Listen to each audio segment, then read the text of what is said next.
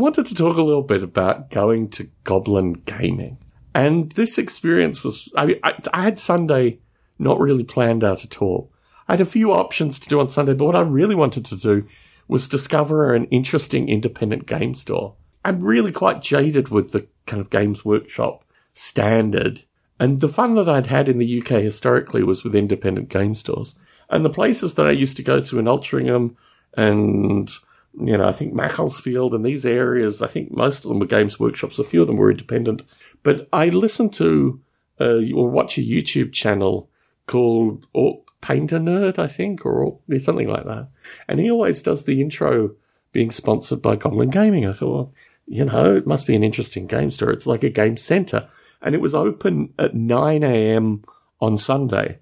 Now, the snow was still pretty thick and the trains were on strike. So I didn't know how I was going to get to Northwich. Northwich is about 25, 30 minutes drive from Wilmslow.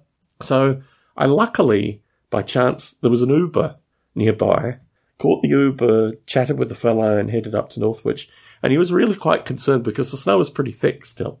And he was dropping me off in an industrial park in the middle of nowhere. I mean, the centre of town was about a mile walk from the industrial park. So with some intrepidation, he dropped me and then it was open. I mean, it had an open sign up and it was an industrial park. It was an industrial park down a residential road. It was very curious. So anyway, the guy dropped me and uh, I walked into the store and there was a fellow who greeted me who, I don't know, he must have been in his mid twenties, sipping on a coffee.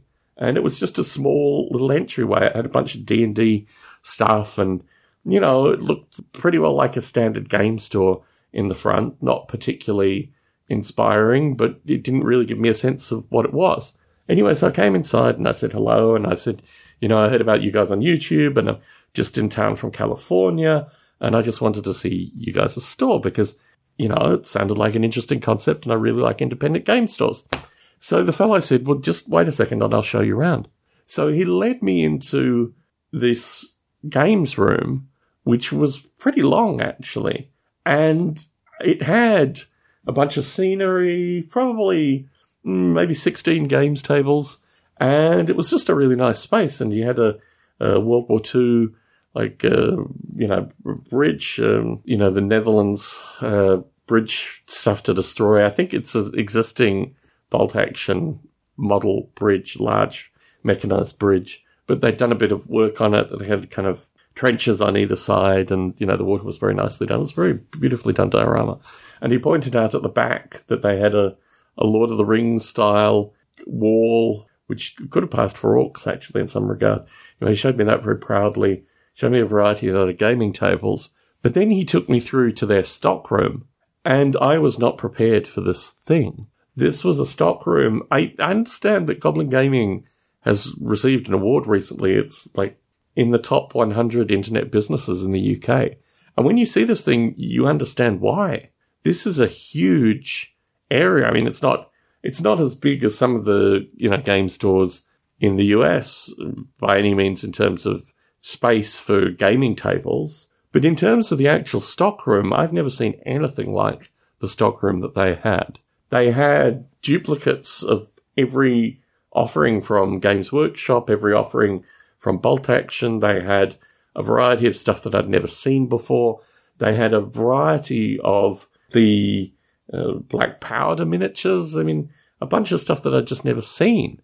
And the ability to see blister packs of Bolt Action, which is a Second World War 28 millimeter uh, war game, was just overwhelming. I'd never had a chance to see these things because we, when you order them online, you never know what you're getting. You know, these things turn up and you sometimes feel quite disappointed. But to actually have the models in front of you to look at is such a luxury.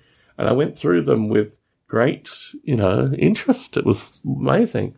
I picked up two Rommel figures, which required me to get two relatively brief books as well, and a bunch of historical figures and other things that I think will just make really interesting painting. I didn't go particularly overboard. I think I probably would have spent maybe 80 pounds there because actually it was remarkably good value. While I was there, I think they were having a 25% off on bolt action miniatures thing, which, I mean, most of the purchases I made were bolt action related.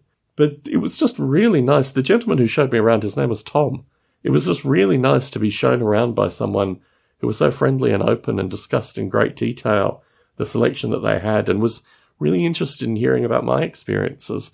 And I talked a bit about game stores in the, you know, greater Bay Area, the kind of Northern California game stores, and the phenomena, you know, that you have here, that you do have a lot of game stores, but I have never seen the quantity and quality of stock that Goblin Gaming had.